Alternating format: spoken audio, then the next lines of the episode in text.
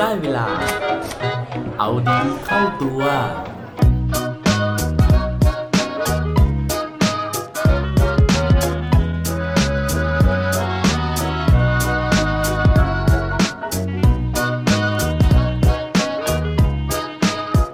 ทำไมพระเอก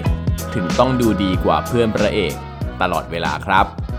สวัสดีครับ พบกับผมชัชวานแสงปรีดีกร และรายการเอาดีเข้าตัว รายการที่จะคอยมาหมั่นเติมวิตามินดีดด้วยเรื่องราวแล้วก็แรงบันดาลใจ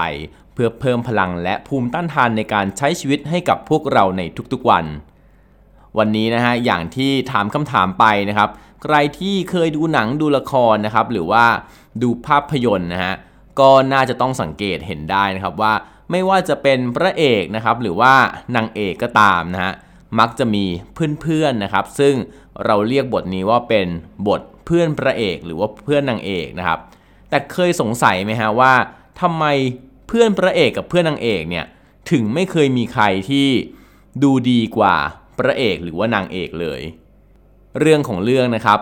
วันนี้ที่อยากจะชวนคุยเรื่องนี้เพราะว่าผมไปอ่านเจอนะฮะในหนังสือนะครับ เล่มเดิมกับที่อ้างอิงเมื่อคราวก่อนนะครับก็คือพฤติกรรมพยากรณ์นะฮะของแดนอาริเอลี่นะครับเขาบอกไว้ว่า เรื่องราวนี้ฮะจริงๆเขาไม่ได้พูดถึงเรื่องพระเอกนางเอกนะครับ แต่ว่าผมอ่านแล้วผมก็ลองประมวลดูลองมาเปรียบเทียบกับสถานการณ์ต่างๆ ดูนะฮะเขายกตัวอย่างเรื่องเรื่องหนึ่งนะครับว่ามนุษย์เราเนี่ยมันมีแนวโน้มที่จะชอบเปรียบเทียบนะครับ อย่างเช่นเขายกตัวอย่างในหนังสือว่ามันมีเรื่องของนิยายกำลังภายในนะครับ แล้วก็ในขณะที่พระเอกเนี่ยหยิบมีดขึ้นมานะครับ แต่ว่ามีดของพระเอกเนี่ยมันเป็นทรงที่แบบ ประหลาดกว่าอื่นนะครับมันอาจจะเป็นมีดสั้นอะไรอย่างเงี้ยนะครับ ทีเนี้ยศัตรูนะฮะที่อยู่ฝั่งตรงข้ามเนี่ยก็ถามกลับมาว่า นั่นคือมีดของแกเหรอนะฮะ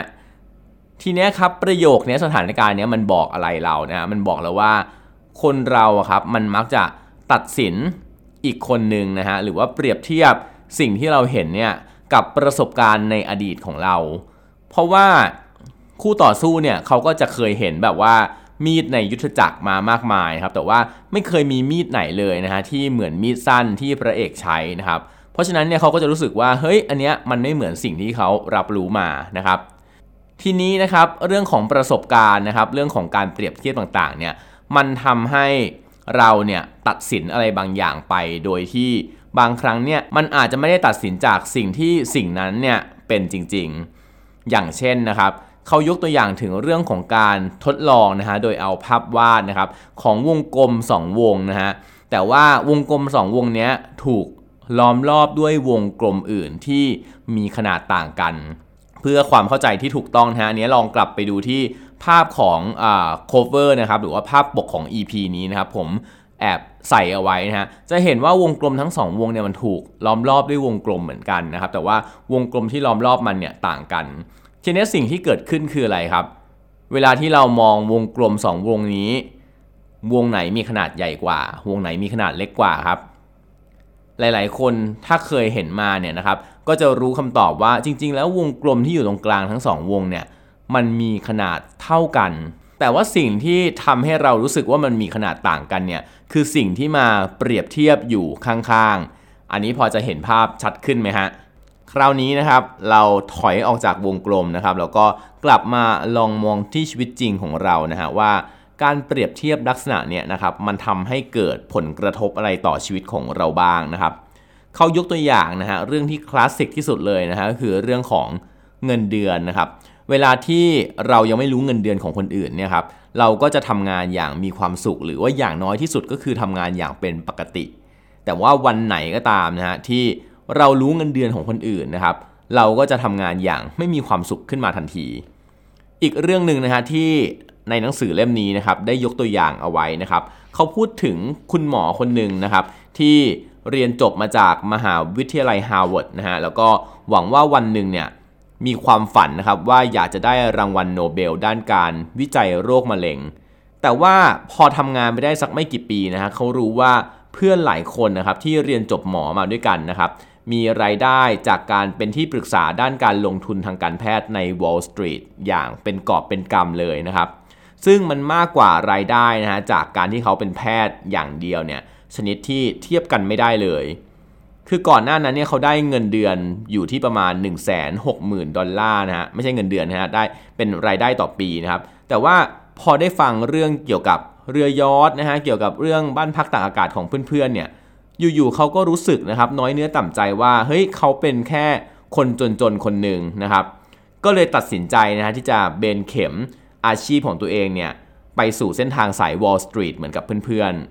ๆ จนสุดท้ายนะฮะคุณหมอก็ลืมความฝันของตัวเองนะครับในการที่จะคว้ารางวัลโนเบลอย่างสิ้นเชิง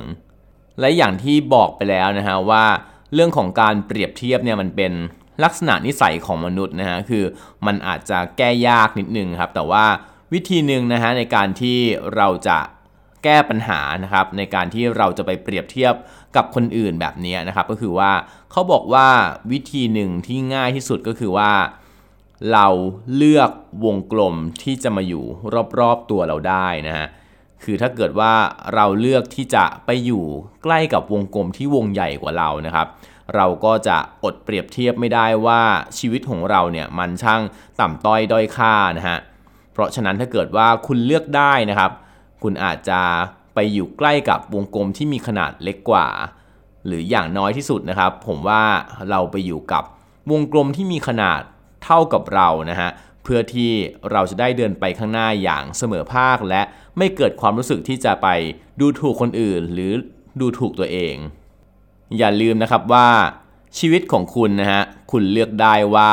คุณจะเป็นแค่พระเอก หรือคุณจะเป็นเพื่อนพระเอกที่ต้องคอยให้พระเอกดูดีกว่าตลอดเวลาครับ และปิดท้ายวันนี้นะครับ ด้วยโคดดีโคดโดนอีกเช่นเคย วันนี้เขาบอกไว้ว่า happiness is found when you stop comparing yourself to other people ความสุขนะครับเกิดขึ้นได้ง่ายมากๆ ค่เราหยุดเปรียบเทียบตัวเราเองกับคนอื่นครับ อย่าลืมกลับมาเอาดีเข้าตัวได้ทุกวันจันทร์ พุธ และวันศุกร์รวมถึงฝาก subscribe เอาดีเข้าตัว podcast ในทุกช่องทางที่คุณฟัง รวมถึงกดไลค์กดแชร์ ในทุกโซเชียลมีเดีย Facebook IG และ Twitter สุดท้ายนี้ have a good day ขอให้วันนี้เป็นวันดีๆ ของพวกเราทุกคน สวัสดีครับ